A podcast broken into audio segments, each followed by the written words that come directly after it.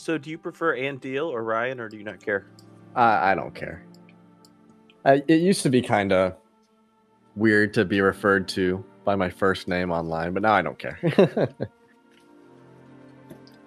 Yeah, I usually try and call people by their screen names, but after so long of role playing, eventually everyone just ends up being their first name. And also in this group, I call everyone Yeah. else by their actual first name because I know them all in person. Yeah, Uh, there's that, and also Andiel and Andy. I feel like can also get kind of confusing, maybe. true. It, it might be you want to call me Ann Deal. That way, it might be a little easier. yeah, I'll, I'll- and then I'll be Andy, and that'll be really easy to remember. The contradiction will make it stick. We started calling Scott Silent D, if you want to call him that. Silent D, we. sneaky, sneaky D. Both because. Or because if anyone refers to him as Silent D, it's Scott. both because Jorbus has a silent D, and because Scott don't say too much. I just laugh. That's about it. but we appreciate that. We need that validation from you.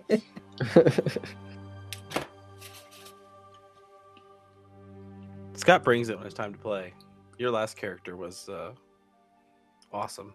That was a really good campaign too. Yeah, it was fun. I that last game was super exciting. it was crazy. Yeah, definitely one of my uh, my favorite sessions. I mean, that was just a. It was hilarious the way things went. It was so unexpected.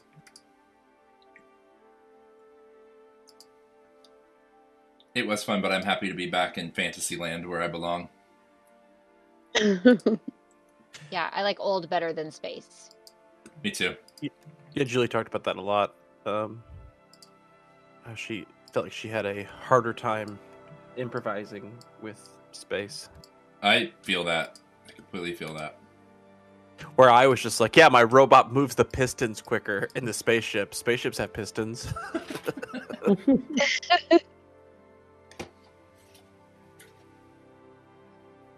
Yeah, I don't just know tech jargon. That feels like it would make it so much easier if I just knew like basic. And also, I'm just, I like sci fi, but I'm not paying attention to the shit they're saying.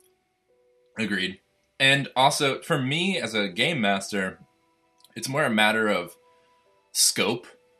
The scope becomes so much larger. Like, we're dealing with one country right now, which is already a large scope, but it like has the same theme everywhere, which is like it's a desert sand place. But every single fucking planet and city is has its own theme and scope in sci-fi. Like the scope of a planet is so much bigger and then you add multiple planets in there. It's hard for me to grasp like the reality of the place, you know? Yeah, like I had mentioned to you, Charlie, like it's if you say like there's a church in the middle of a desert, I'm like, okay, got it. Like I can put myself there. And that's so important for me when I play is like to be there Mm-hmm. because I have to see it. But like, I remember we were playing and there were these bikes, like hover bikes or something, and I kept being like, "Yeah, I put a stick in this book," and you're like, "They don't have spokes." Like, I get what you mean, but like, there's not that. like, it's hovering. There's no wheels. Yeah,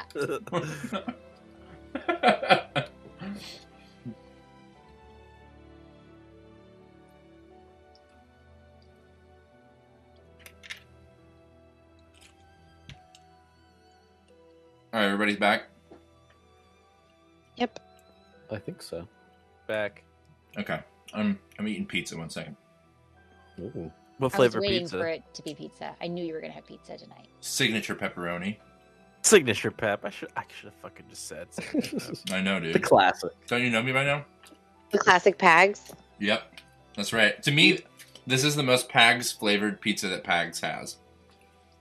we order it like every time now. It's ridiculous. It- I feel like the too. signature pep and the Joe's special are the most Pags I pizzas. completely But- agree. but the Joe's special is like uh, It's deep, a it's a lot. Deep. Yeah. Also, I worked at Pags for years, so the Joe special makes me really sad because I knew Joe Berzana really well. I don't know if you guys know the guy that that's named after died very tragically and very young, like a few years ago. Oh no. No, I didn't know that. Yep, really sad. Joe Brazana. It was his pizza. He was the I most. will honor him. He was the most crass human I've ever met in my life. but I did love him. Did he have the pizza name for him before he died? Yeah. hmm It became the Joe the Joe special because that was like what he made himself, but it's such a good like uh kind of different version of a supreme pizza that the owners put it on the menu. hmm It is really good. Very cheesy. hmm The Very signature, meaty. the signature pep is also crazy cheesy. It's got so much cheese. hmm It's got so much parm on it. Oh, that parm. I know. Earlier, when it was like hot and fresh and I just got it, this has never happened to me before. I took a bite of it and like a jet of grease like squirted out of it directly up my nostril. Like it hit my sinus. It was Oh my fucked up, God. dude. It, it had me like choke. I was like, like really fucked me up. Like hot grease shot up my nose. It was the weirdest thing. But it's a very greasy pizza because there's a lot of pepperoni and cheese on it. I really thought you were just gonna say like, oh, I gagged on the mozzarella because it was so hot, and No. not at all did I expect. nose Greasy grease. nose. It Well- fucked it fucked me up, but it also felt weirdly good. I feel like I need that right now. A hot jet of grease up your nose. Yeah, after being sick, like I need something. I just think about you taking a bite of greasy pizza and be like, oh, fuck yeah. It goes up your- I kind of was like, she's like uh, wringing it out into her nose. It goes good for a uh, hangover. A hot jet of grease up your nose. That's what I always Uh, it moisturizes your nasal your nasal cavity and also gives you a little grease in your stomach to help pad the alcohol. It's delicious.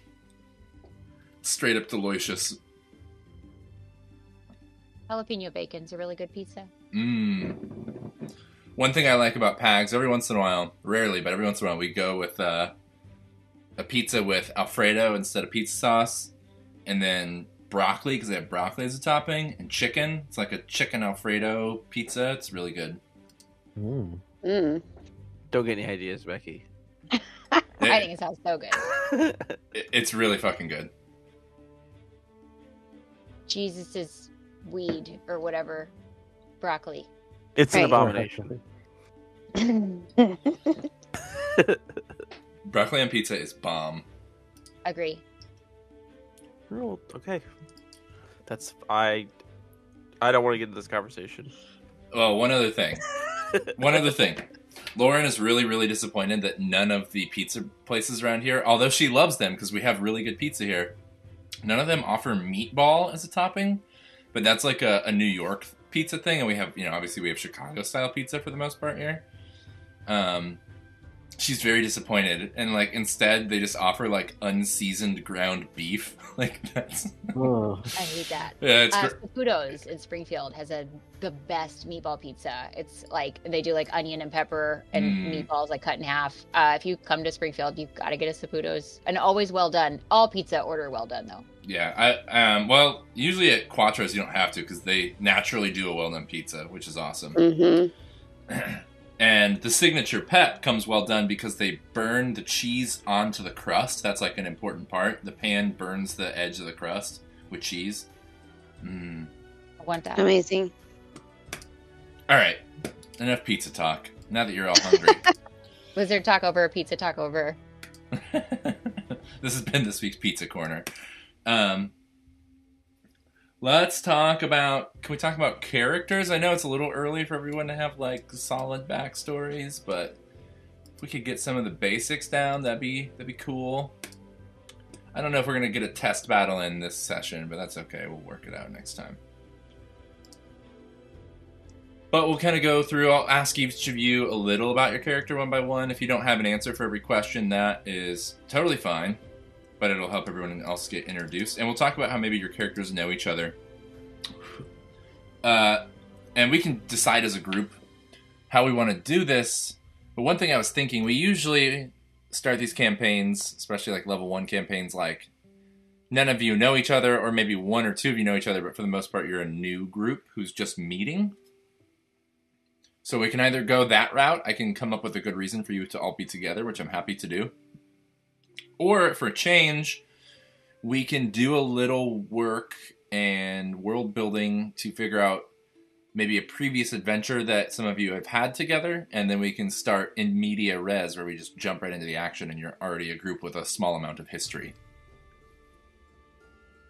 Hmm. Your call. It's worked well in the past. I've done it with some other groups where we like figure out one adventure you've had together already, and just like talk about the basics of that adventure. I think the exercise would be fun enough where I'm. I mean, I think that'd be fun to do. It's Just not, come, come up with that adventure, you know. it's nice, and it kind of skips the meeting in a tavern scene, so you can just like kind of jump right into a story. Yeah, Yeah, that sounds no good. Yeah, let's try it out. Okay. Well, let's first go through each character real quick, so I can make my little log of details, and so you each get a little idea about each, person's character. I'm just gonna go left to right across my my bottom board of avatars here. We have Benjamin. What's Ben? Does Benjamin have a last name? Abadar. Oh, yeah, I should know that. And his class is illusionist, right? I'm an illusionist. Cool. So the first thing I usually ask is your background. If you could just do your background in one or two sentences for now, it doesn't have to be super deep. We can get into it more later. But you know, your background should be what you used to do, and then how you became an illusionist, because you're a budding illusionist. You're you're new at this.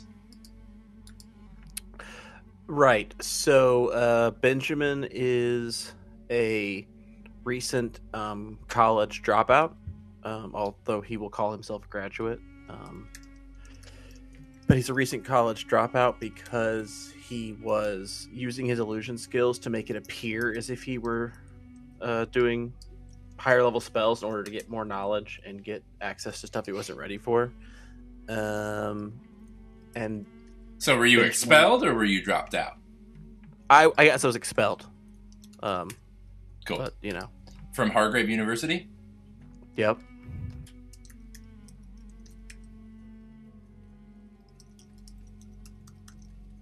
And then Benjamin grew up in um, a Night Lantern cult. Uh, he, his grandfather was banished when he was a boy because he used magic in front of the cult, uh, which he was not uh, authorized to do. Only the elders could use magic, and so he had a magic ability, and he used it to save his grandson. And then um, Benjamin is always kind of looking for information on that too, because I kind of figured it was such a hectic time after the the Ravens went away that people don't really know what was going on in that period. But I'm open to Oh yeah, that's, whatever happened. that's there. something we didn't talk about much. Like what people's explanations are, what mo- the accepted idea is. I, I mean, no one knows for sure, of course, but I'm sure people are pointing fingers at plenty of things.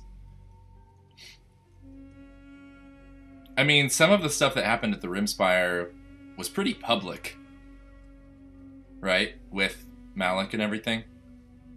Yeah, I think so. I think there'd be some people who had the truth, but I think there would also be a lot of incorrect rumors because of people's biases, like any situation where there's no communication, you know? So it's all eyewitness accounts and what people wrote. Um, and then that, that gets kind of telephone gamed and in a time where uh, information is severely disrupted. I just think there'd be a lot of incorrect assumptions and mistruths and rumors about it. Yeah, I think it. Maybe co- s- Go ahead. I was gonna say maybe some people get confused. The Eld also happened at that same time, so like there's people who think it had something to do with the Eld as well. Yeah, because the Golden Barge like crawled across the sands, right, out to the ocean. Yes, at the end. People could blame it on that. A massive boat with legs crawling through the desert and disappearing into the ocean out of nowhere. I was going to say, I think a lot of people might also blame it uh, on the Arcanists in the Ark War. They were experimenting with portals and new weapons and things like that up north for their war. And around the same time that a lot of big explosions, one of them particularly at a magic university in Runewood, Rinmar area, there was like a terrorist attack essentially in one of their big mage schools. Could be blamed on that as well. Okay, so back to Benjamin real quick. Recently expelled uh, from Hargrave University for faking magical powers above his ability using illusions. He was born and raised for a while in was it Grimdune? It was Grimdune. Uh, why did he leave there and make his way to the Mage University? Was it looking for his grandfather? Yeah, I think the imprint of seeing his grandfather use magic and knowing that he also was born on the same moon and had the ability, like I think he, it was just one of those things where his grandpa saved him and did did it by doing something incredible. So this left a huge imprint on him where he's like, "That's what I want to do," and eventually he just ran away. Was there any inciting incident for running away? Uh, I think it was probably him admitting to his parents that um, he wanted to pursue this, uh, and I think maybe it was like a um, Uncle Owen and Aunt Beru situation where they know what happened to Cedric and they don't tell him, and that's why they're just like you. You can't even become an elder and learn to use magic. Like you're, um, you know, it'd be like a Luke Skywalker, Darth Vader situation. Like we know what happened with that. You know, we don't do that in this family anymore.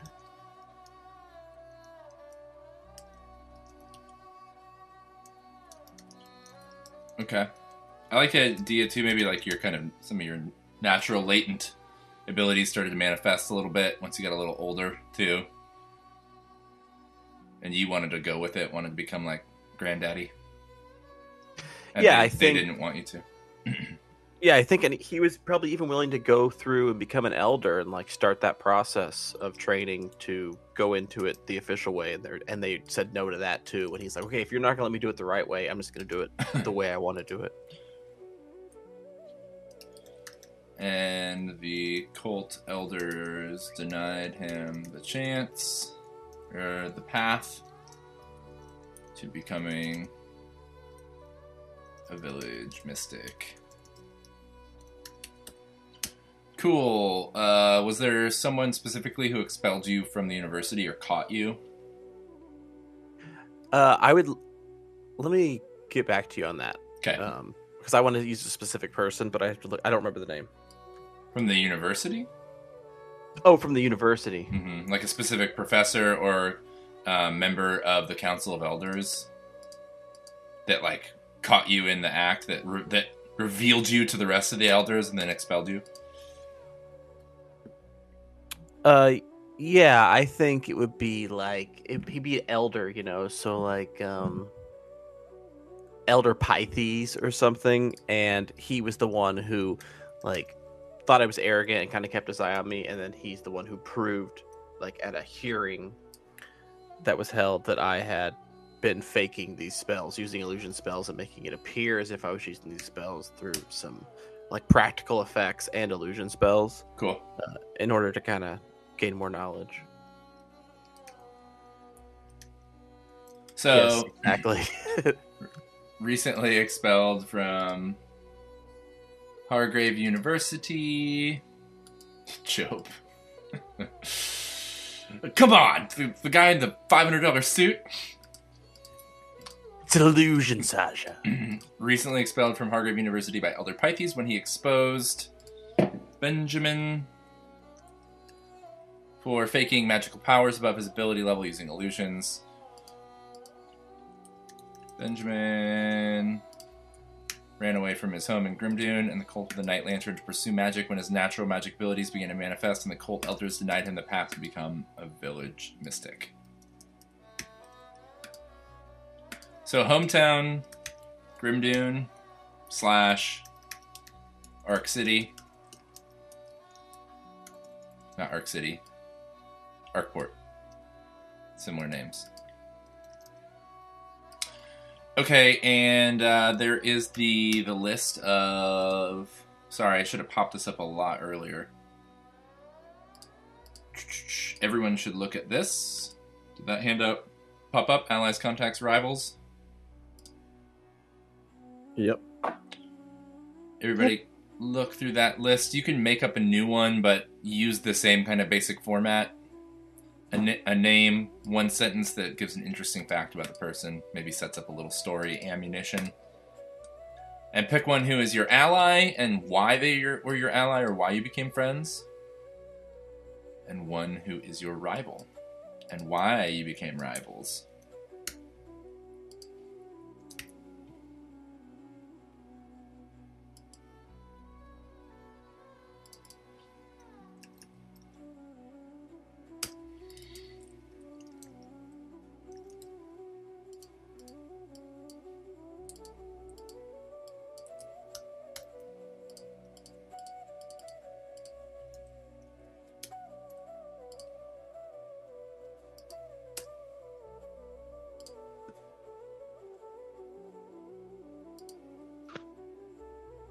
A minute to look at that, we can move on.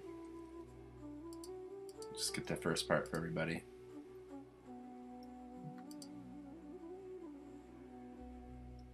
And make a second round. Why don't we do that? So, Julie, I'm gonna take a break from allies, contacts, rivals. I'll give you a minute to do that in a second. Let's talk about Okay. Saja. Okay. Saj- So Saja, Saja. Does she have a last name? Family name? She probably will. I don't know that she often gives it. Um, she doesn't like her. well, she doesn't know if she should take her family name. Like you know, Hmm. they don't. They exiled her, so she's also kind of feels weird about it. So she's a Cher type. Yes. One name. Uh, Oh, a Cher type. I thought that was like an actual word, like a Madonna. No, like a jewel. Yeah, you know. A Cher type. hmm Uh, what, Uh, yeah. What's her hometown area? I don't know. I feel like that I I don't know. I can tell you if I mean she's a barbarian and they are religious. I guess Solarian makes the most sense. Do you have to be rich to be Solarian worshipy? No, I mean, there's definitely lowborn people in Solaria. Well, they don't have to be from Solaria, but just like they worship the sun god. I mean, that is everywhere in, in this place. Okay, cool. So yeah, um, I don't know yet. Probably more like nomadic style barbarian crew. Okay. Is there an area like dunes or like canyon lands? Like there's these canyon land areas up here. Can we do like There's north hills. like yeah, like north of like northwest of Elmar. Like what's this little thing up in the Runewood? there's a river. There's like a little token up there, but it doesn't do anything. Like maybe up in this in the Runewood area is where they mostly are. Which token are you talking about? This one? That yeah. Hang on, it's not doing that. This one. Cave Rock? Can you not see the name of it? No, but that's okay. Huh, you should be able to. Oh no. Maybe I, maybe I just need to zoom in. Right. Uh, I mean, that's a big town. That's like a big town. You could definitely be there, or just like from the Runewood in general. Yeah, I just think from the Runewood Like in general, like close enough to the town that they can get shit that they need. Like Eastern Runewood area make, would make more sense. I feel like like over here somewhere. Yes, that's perfect.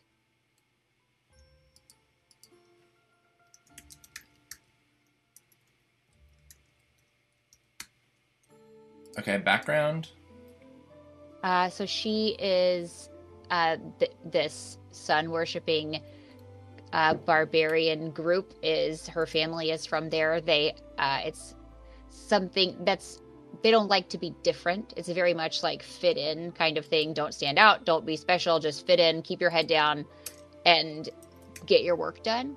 Uh, they don't uh, like celebrate being like trying to stand out. So she uh, had a like barbarian, you know, was like always a little bit more talented, I think, and kind of had to try to hold back. Uh, she really wanted to show off, but tried not to do that because it was frowned upon. And then when she had her coming of age ceremony, something there was a phenomenon phenomena that happened and uh, led the tribe to think that she's like a bad omen or cursed or you know like they don't want her around anymore. So she has been exiled and has spent like the last I'm going to say like 6 or 7 years kind of um, searching for people who like she has questions and she wants to know like what happened or why it happened so she's like looking for answers Uh, okay.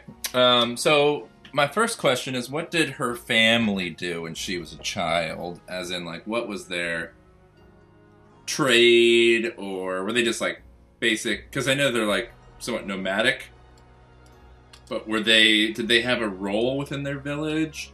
Like the hunters, the skinners, the builders.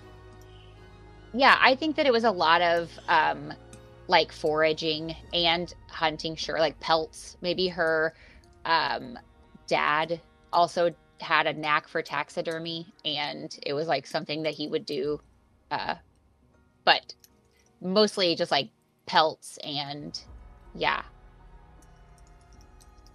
Foraging.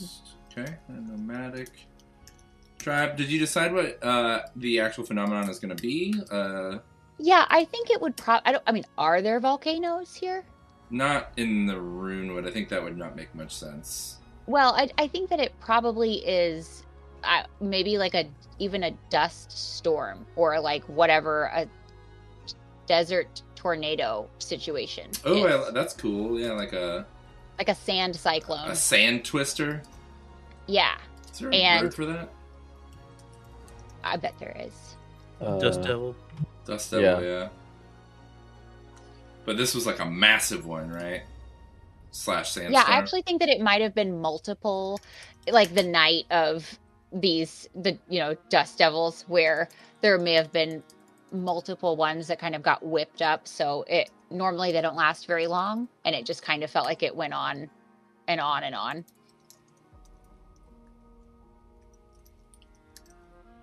And that is what happened that uh, it was supposed to be her coming of age and due to this weather phenomena it blocked out the sun and they felt like that was you know a day of darkness is never a day that you want to be getting your wings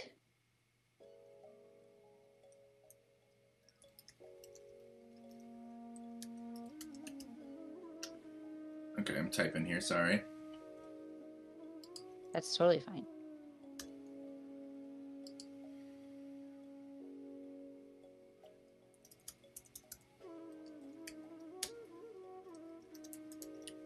i'm looking at desert weather phenomena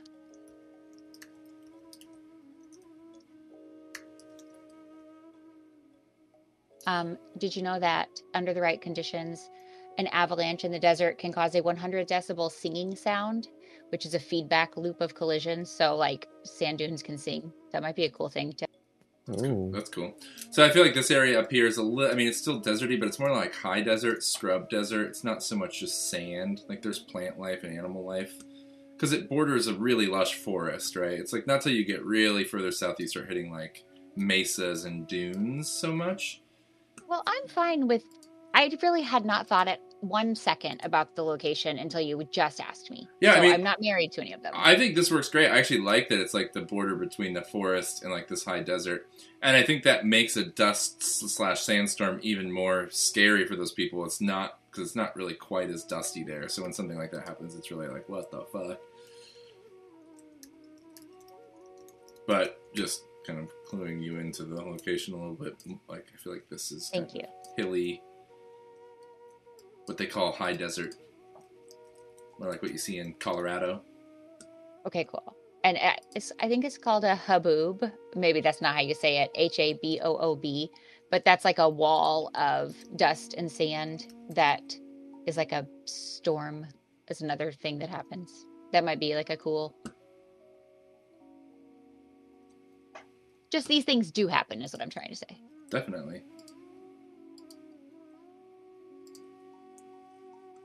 Here's the kind of desert I'm kind of thinking of in that area. Do I have a little image button? Yeah. Boom. Dropped it in Roll20 chat. You know, there's like a lot of plant life still, but it is hot and dry. and hilly. Yeah, like and I uh, think that's good. West Kansas. Yeah, Montana, Yeah, Wyoming, maybe. Yeah, I like that because it fits in with, um, you know, herbs and foraging and that kind of stuff too. So also was your tribe like anti-magic, like uh sorcerer phobic or phobia?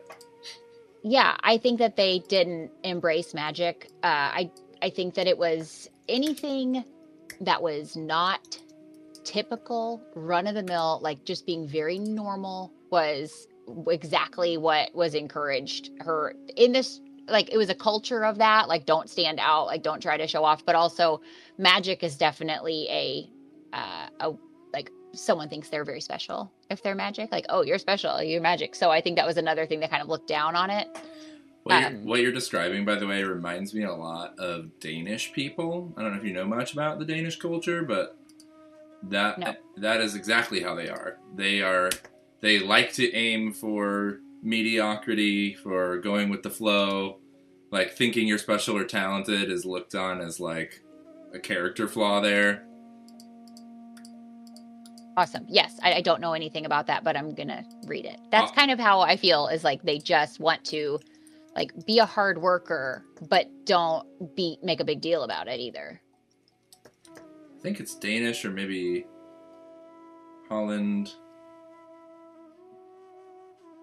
One of those cultures is like that. Cool. Uh, so I put Saja grew up in a hunting and foraging family amongst her nomadic tribe. During her coming of age ceremony, her tribe's encampment was struck by a massive sandstorm and a destructive dust devil that blacked out the sun for a period of time. Her tribe saw this as a bad open and a bad omen and exiled her due to their magophobia. Yeah, and I think that she was like maybe she has like an older sibling, like a brother who isn't there. So like it would just be her parents and her. So there wasn't any her parents were not going to like stand up for her because they didn't want to get exiled and her brother is like gone off to do something at that time. Maybe on a mission with some of the other men Okay. and women. So like Your there's not even that. Like she doesn't even get to say bye and there's nobody there. Like he maybe would have fought for her, but he wasn't there. Does the brother character have a name name in mind? Hmm. And deal. No, um, I don't know. I, I'll think of something. I don't know. Here's some Elmorian names if you're Thank you.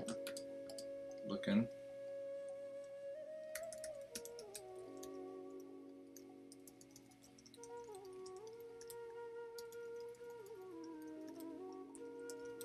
What about?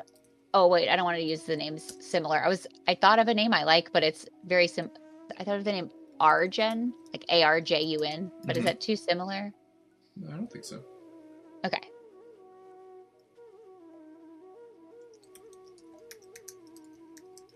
Okay. Cool, that's good. I, I like it a lot.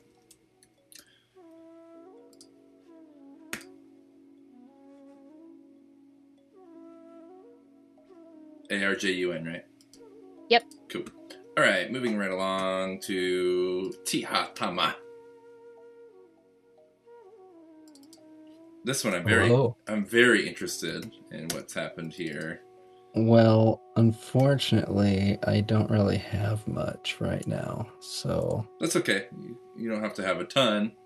Um, but we can also always brainstorm a little or, or come back or do it next time too. Yeah, so I guess what I have so far is, and from my understanding of this world from previously, that uh, lizard folk are typically uh, age very quickly, right? hmm So I was assuming that uh, Tihatama would probably be about three years old, Okay. three, three or four. Um, born from the Sanguinoct spawning pools, like within the last couple of years. Um, it was born um, from a brood that spawned uh, during some sort of like holy day, a sacred brood, if you will. I see. Um, and uh, maybe that those that are born from that that brood are said to be able to maybe commune or are drawn or draw strength from the the sun dreamer. So they're uh, said to to be closer to whatever aspect I come up with for for the sun dreamer. Um, but maybe the pilgrims uh, consumed like the smaller members of the brood. And uh, Tihatama happened to uh, not be eaten. um, and uh, yeah, I think that's all I have so far. Cool. But I have a good question. This might help you spawn, get it more of an of a story there. I really like the idea that the smaller, weaker lizards in the in the brood lizardlings were eaten. I was trying to go with like sanguine kind of like Yeah. you know Uh, I'm gonna say we're consumed as a sacrifice by the parentage slash pilgrims. I like the idea. What if Tihatama was one of the smaller ones, but he did something unique that caused them to spare him, kind of deal? Yeah, I mean, I was I was uh, thinking that he was going to be one of the smaller ones, but I hadn't come up with like a good idea as to why uh, he did not. Maybe it was that uh, he's purple. Maybe that was like a mark that he should not be consumed. Hmm. Yeah, I like that. Maybe they think the Sun Dreamer is a purple lizard, kind of thing. Maybe the purple lizards are the uh, uh, the closest to becoming a dragon. I don't know. I like that. Like a myth that they kind of revere, like some ancient purple dragon type thing.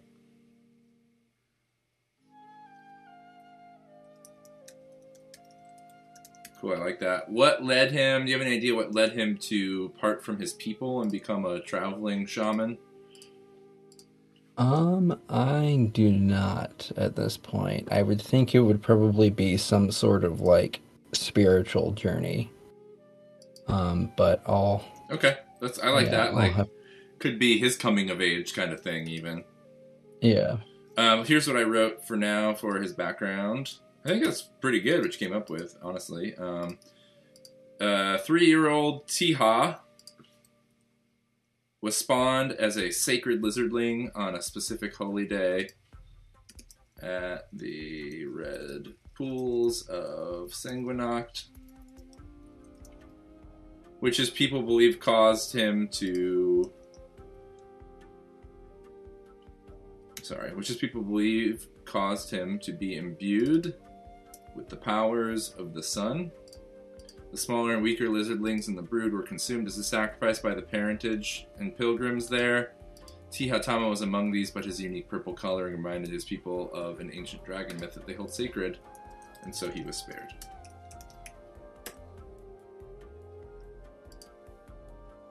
How's that sound?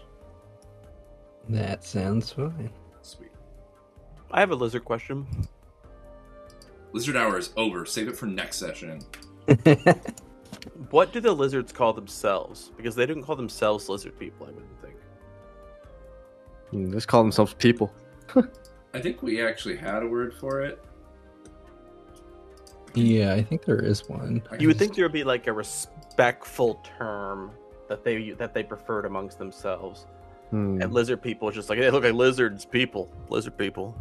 Uh, let me double check and see if we had something for that real quick, Scott. If not, you can absolutely make something up. Uh, Okay. I just wanted to see if we had a handout. Which that actually brings up another question that I meant to ask you. Do they have their own like specific language? I think so, yeah. Just, you know, lizard or reptilian or whatever. Whatever you would like to call it. You can come up with that. But yeah, I imagine they have their own specific type of talk. Let's see here. Handouts.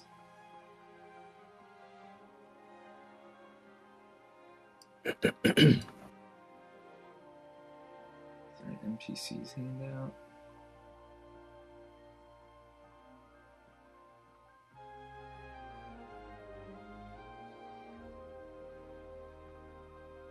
Don't know if you guys have had a lot of lizards, but I used to work at a pet store in the reptile section, and uh, Chinese water dragon. If you put your fingers over its eyes and flip it on its back, it'll like play possum.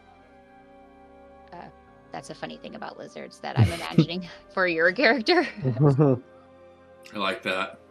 I, for the longest time, wanted to get uh, some water dragons, but my uh, mom would never let me. I understand why, because we're already a handful, but it would have been super cool. I had a beardy at one point. I had a ball python. And I had a veiled chameleon, which are not good pets. I love Uromastyx. That's the one to get. I like Uromastyx too. I uh, beardies make really good pets, and if you're gonna have a snake, ball pythons are pretty pretty good ones.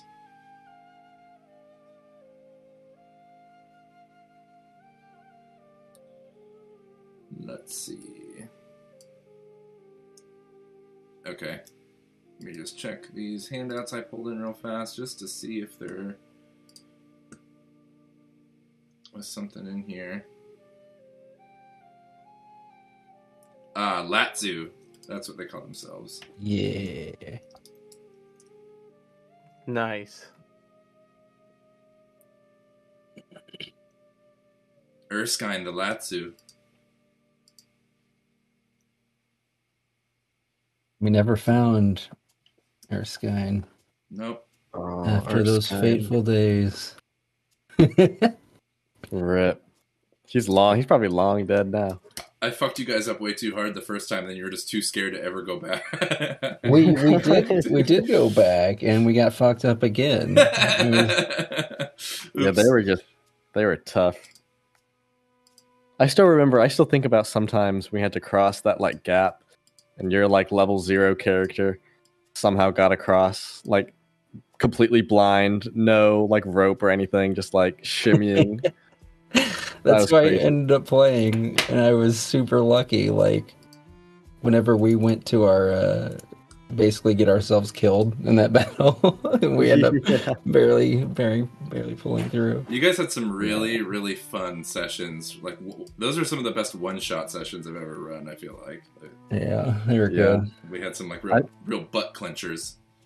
Yeah, I remember the the fight against the general, Vankin Yeah. general.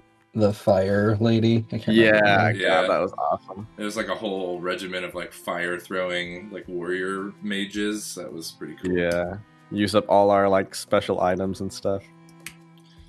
Yeah. I think that was the last session I played. But yeah, let's move on here. Um, Becky, Luann. Do you have any ideas for Luann's background, like uh, what she did before she became a thief, or what her family did?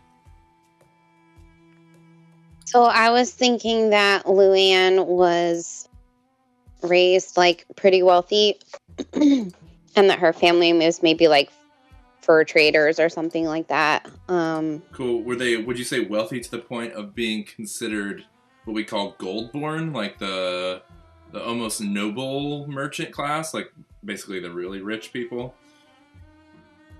well, I wasn't wasn't entirely sure how to understand the breakdown, but cuz I wanted her to be like from a wealthy family, but she also like married like high, uh, she married up.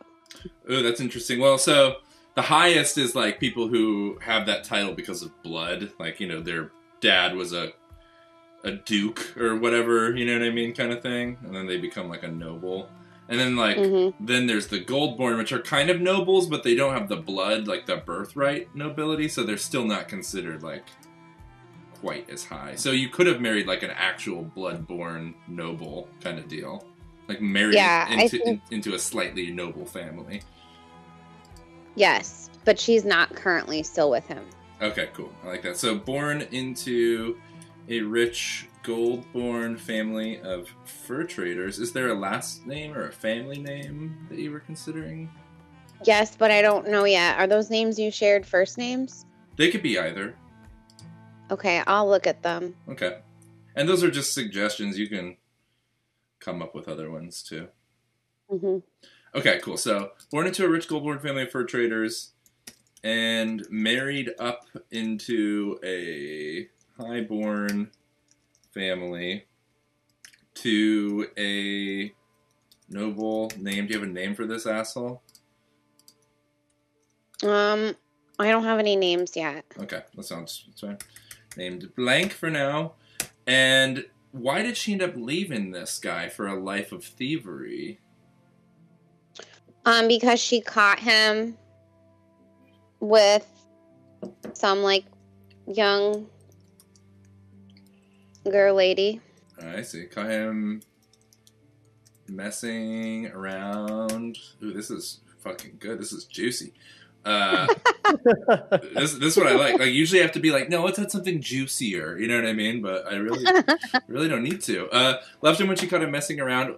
Was this lady maybe like a lowborn, like a maid, or like what's the most insulting thing like person he could be messing around with? You know what I mean? Um, I would definitely say they were like a lowborn, but they were also much younger Um, than her. I mean, like legal, but you know, like yeah, sure.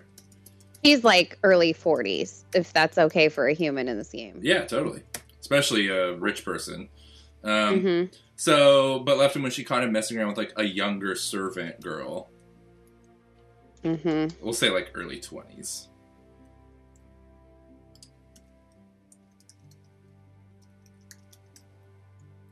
So, was the leaving him kind of thing like your really only choice was just to like leave the rich life behind because he was So basically, her family um, was like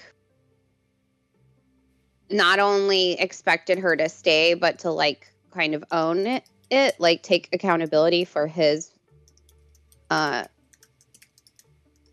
straying. hmm And she was basically like, I don't need you. I don't need him. Like, I'm going to make a life for myself on my own. And so she went out and started adventuring and um, also doing some entertaining in between. I think it might work. be might be fun if on your way out you like did your first big thief to him. You were like, "Fuck it! Like if my family's not gonna back me up and he's gonna be like this, like I'm just gonna take his crown and leave." Oh, 100% she stole from him. Nice. What did you Yes. What did you steal? Was it a crown or like something like that, or like a? I think it would have been jewelry for sure. And then probably just some sort of like um uh, did guns exist? The primitive guns do, and it would definitely be something a rich person would have. Yeah, there would be like some sort of antique fam- family heirloom gun that um is nicknamed Martin that she she also took. Maybe his like grandfather's pistol kind of thing. His like Duke grandfather Yes, definitely been passed down. pistol nickname. It's like fancy. Martin, yeah, I like that. It's got like scroll work and like ivory handle kind of thing going. on. Right. Nice, very good. Okay, so born into a rich Goldborn family of fur traders and married up into a highborn family to a noble named Blank, but left him when she caught him messing around with a younger servant girl, early 20s. Luann's family expected her to stay in her shame of a marriage and accept her husband's infidelity, maybe to like keep his fortune, like kind of propping your family up kind of deal. Definitely the family was riding on the fact that I married up. So Yeah. their fur trading situation, I think, uh, also benefited. So they really wanted that maintained at all costs. Yeah, and benefits to their business. So, uh, Luann's family expected her to stay in her sham of a marriage and accept her husband's infidelity to keep his fortune and the benefits to their business. Instead, Luann stole his family jewels, as well as his duke's grandfather's, as well as his duke of a grandfather's pistol, nicknamed Martin, and left them all behind to begin a life of adventuring and crime. Nice. What city? Any cities on the map catching your eye where this may have taken place? All the cities along the coast are like big and rich.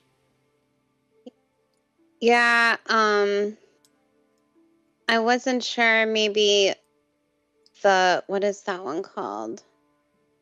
It just says a wealthy city. Hmm. Oh, is the name not showing? Um, trying to see if I zoom in more. That might be why. Solaria, a wealthy city with a massive crystal tower. Yeah, that one. Okay, Solaria. Cool. Perfect. Have you had a chance to find an ally and rival from the list yet? Yeah, I did. Um, I was thinking that her ally would be Orphelia because of her kind of connections with some like highborns. She's a orc princess running from her arranged mar- arranged marriage. Ooh, that's cool. I figured they met at some, you know, event or events in the past. um, and then the rival. Um, let's see. Became friends. Maybe by bonding over the fact that you both had shitty husbands. Oh, for sure. Okay.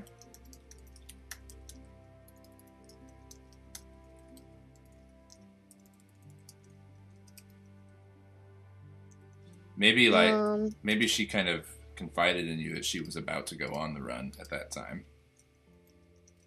or at least that she really seemed unhappy. Yeah.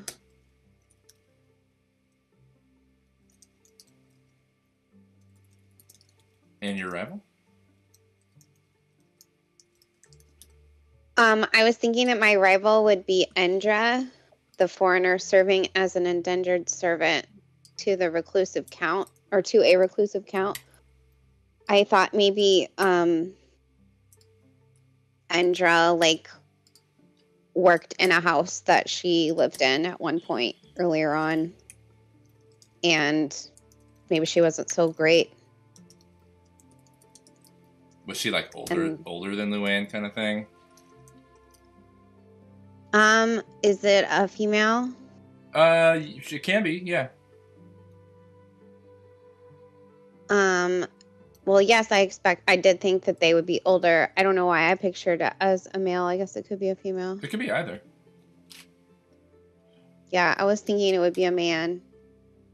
Like, I don't know. What specifically did he do to like make him not like you and you not like him, kind of deal? Um, I think that she, when she was married, um, and maybe uh, even before, was very comfortable in her privilege. And I think that she just wasn't very kind to help. I see. and I think that she isn't um, in that place anymore, but she certainly has some tendencies that are very deep seated. Gotcha. So like before you kind of learned about the hardships of the real world, you just like treated him like less than kind of deal.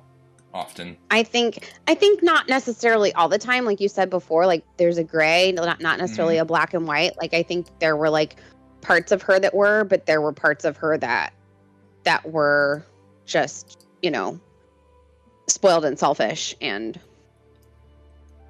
she had to learn some lessons after she left. Cool. I like that. Great. Really good. Which brings us to Alvaro. Can I interrupt for a second? Yeah, of course. I wanted to post these uh, in the chat. Well, I guess I don't need to now. Uh, sorry, my brain's not working. Uh, Your I forgot to do. Yeah, I forgot to do that. That's all right. I was kind of like circling back to most people to give more time, but I figured since Becky was like fourth in line, she'd probably already had some time, so I just went ahead. But I'll we'll circle back. I still got to do pretty much everyone's allies and rivals. Okay. Cool. Cool. Cool. Um, Yeah. Almost done here though. So we got Alvaro, who is a paladin, right? Yes. And yeah, I think. Um. Oh, what? and do you have a hometown idea? I don't know about hometown, but I think that he is probably from Venka. Okay. But I think that one of his parents is from Tridia. I think that I'm imagining him as kind of an older guy, like not old, but like kind of probably like late 30s, early 40s. Okay. Is it the mother or the father that's Tridian? I'd say father. Okay.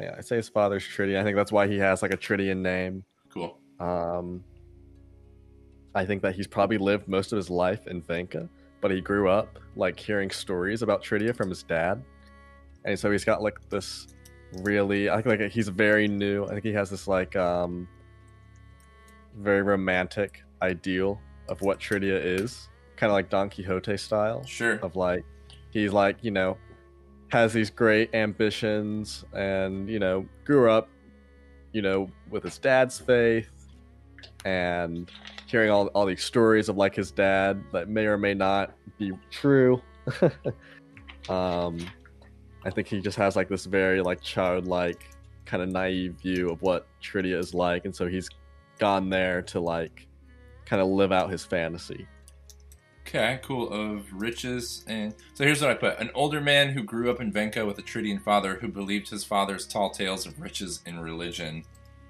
yeah in the Yeah. land of Tridia. Was there like an inciting incident or something that made you leave Venka? Maybe even like just the death of his father, kind of deal.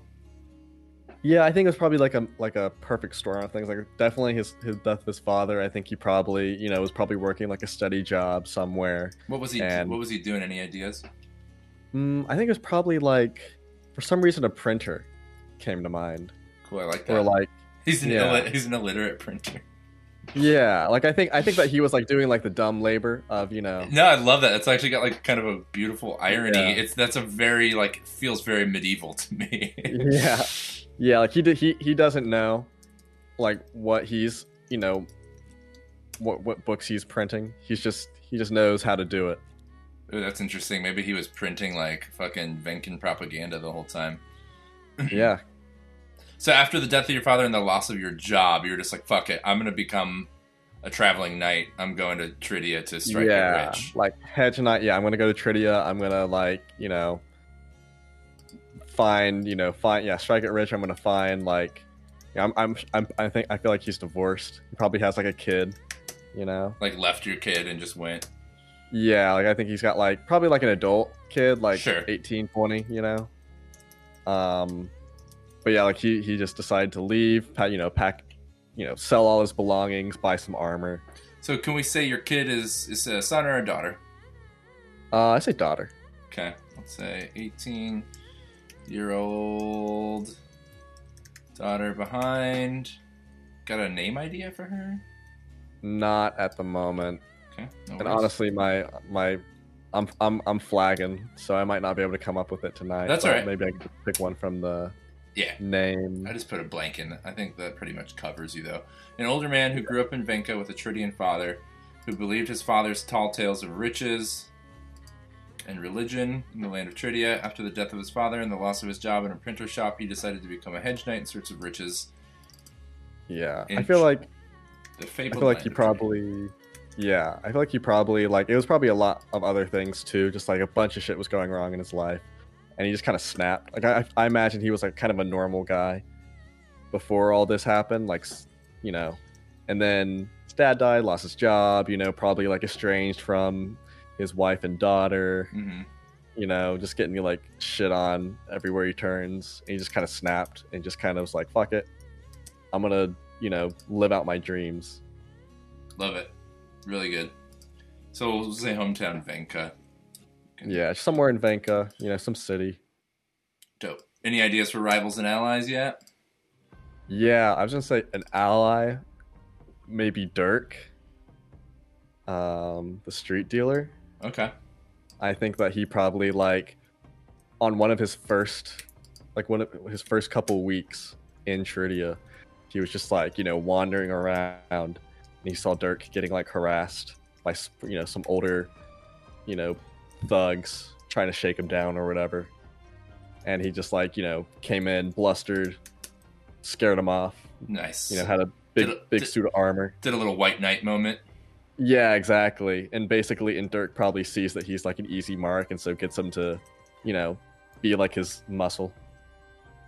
I like that. And, he, and he's none the wiser. He just thinks, you know, he, he's just like protecting this kid.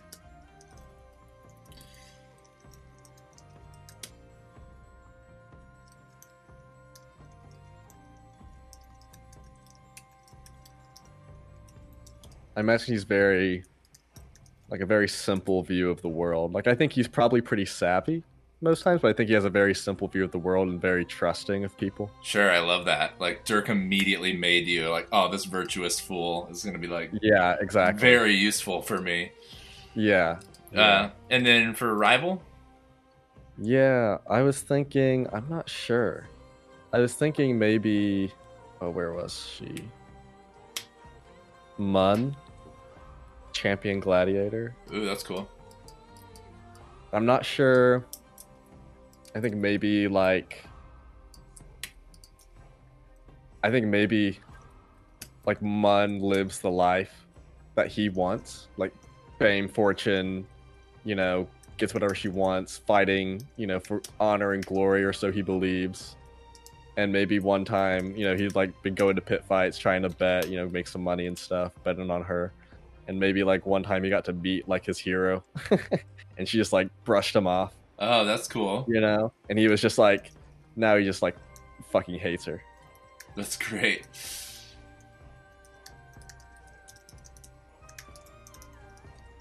Let me type this in.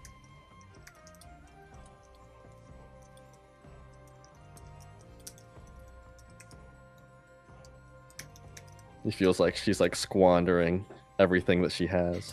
That's hilarious. I really like this character. He, he's very colorful.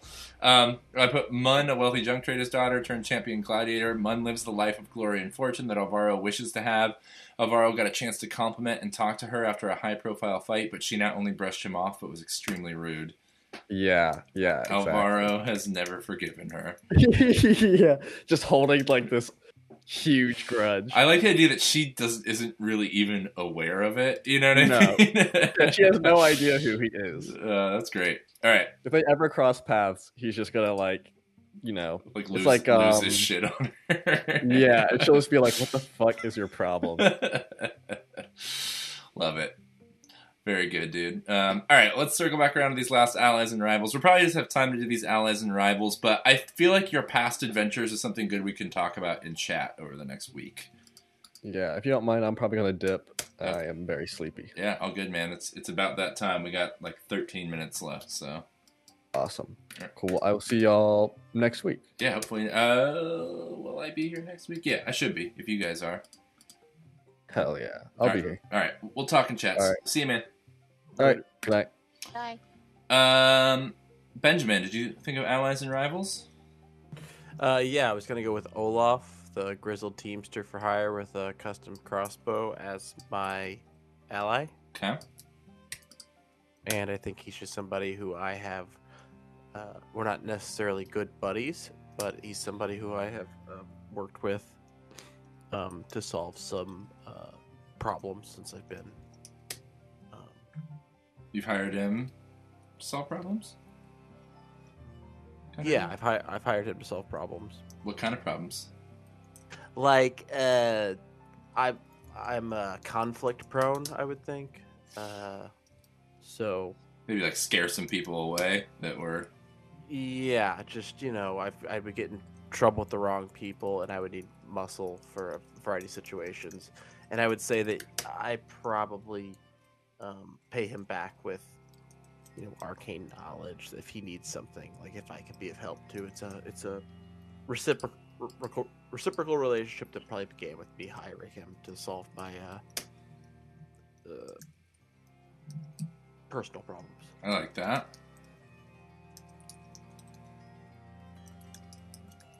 So, I put Benjamin has hired Olaf to scare some street toughs that Benjamin inadvertently insulted. Benjamin often pays Olaf with arcane knowledge and magical favors. And Arrival? Uh, I went with Lingert.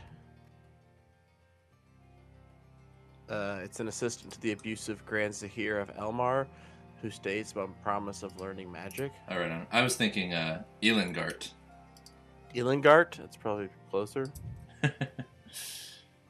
cool. How did you become rivals with Elengart? So I think um, after leaving Arkport, he probably went to Elmar, and in Elmar he um, was try was desperate for a position um, and tried to get in with the Grand uh, Sahir's uh, arcane uh, group uh, who did alchemy and did had like a training program and stuff for that. And then she was really cruel to him. Was like, "You do not have what it takes. We have no use for someone like you." It was very rude.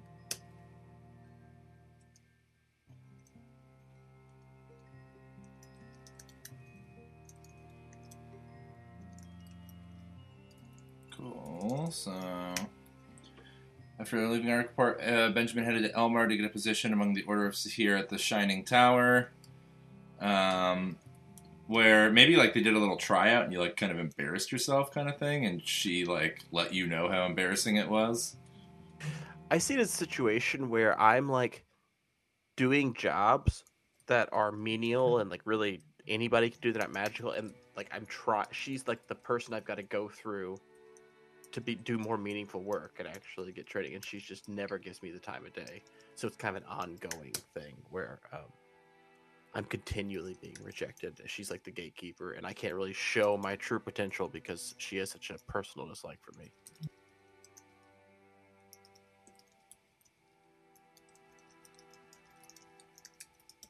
But I like that. So I put after leaving Arkport, Benjamin headed to Elmar to get a position among the Order of Sahir at the Shining Tower. After weeks of menial jobs for the Order, Ilengart continues to deny him and question his magical potential, mostly due to her dislike of him. Personal dislike of him. Perfect. Yep. Exactly.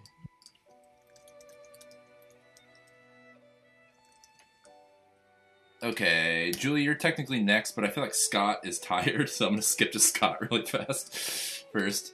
Um, Scott, you have an ally on arrival. Yeah, and this will be quick because I, I need to flesh it out a lot more. But uh, for rival, I chose Magslander, Okay. uh, a gun wielding Kingsguard member who hates non humans. I felt that that was a pretty easy choice. Um, he hates me because I'm a lizard.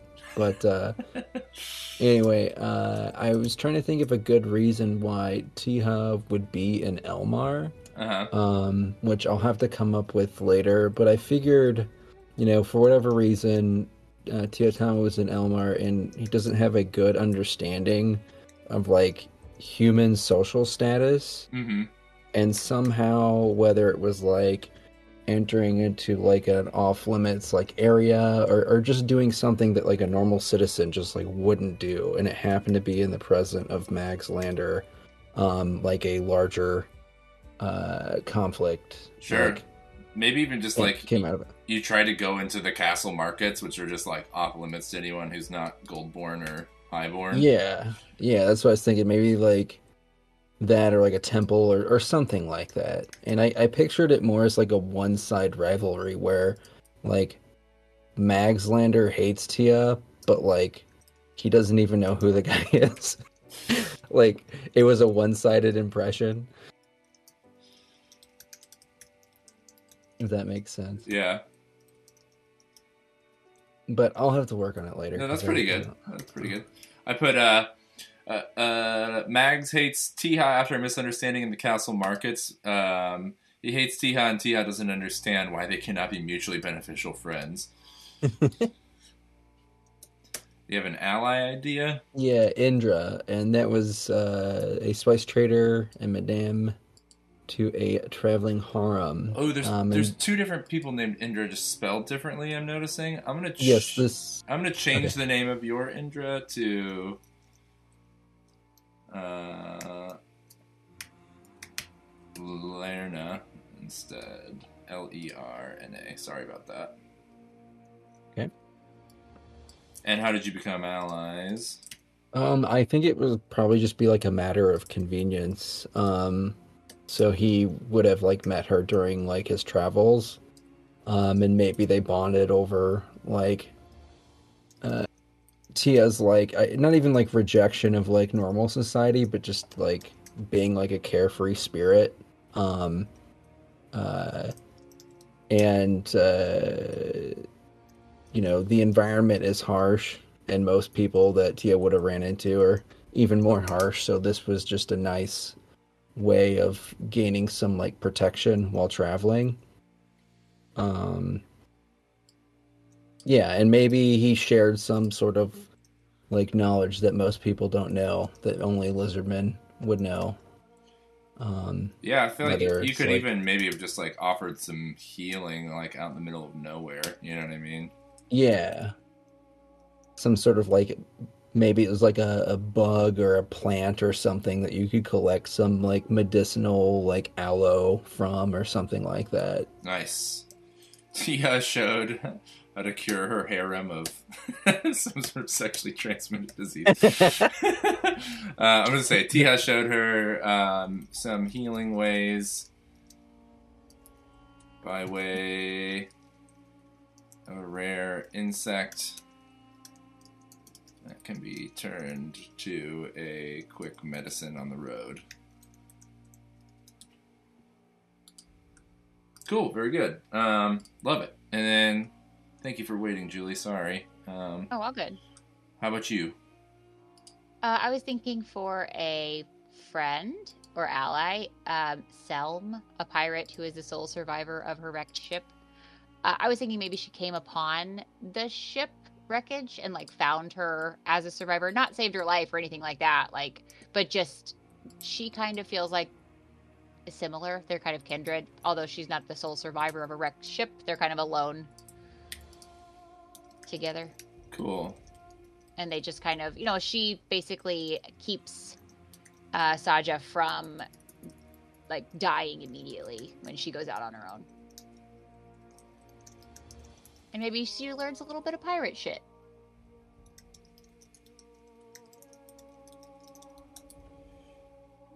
So, Saja found her after uh, found her alone.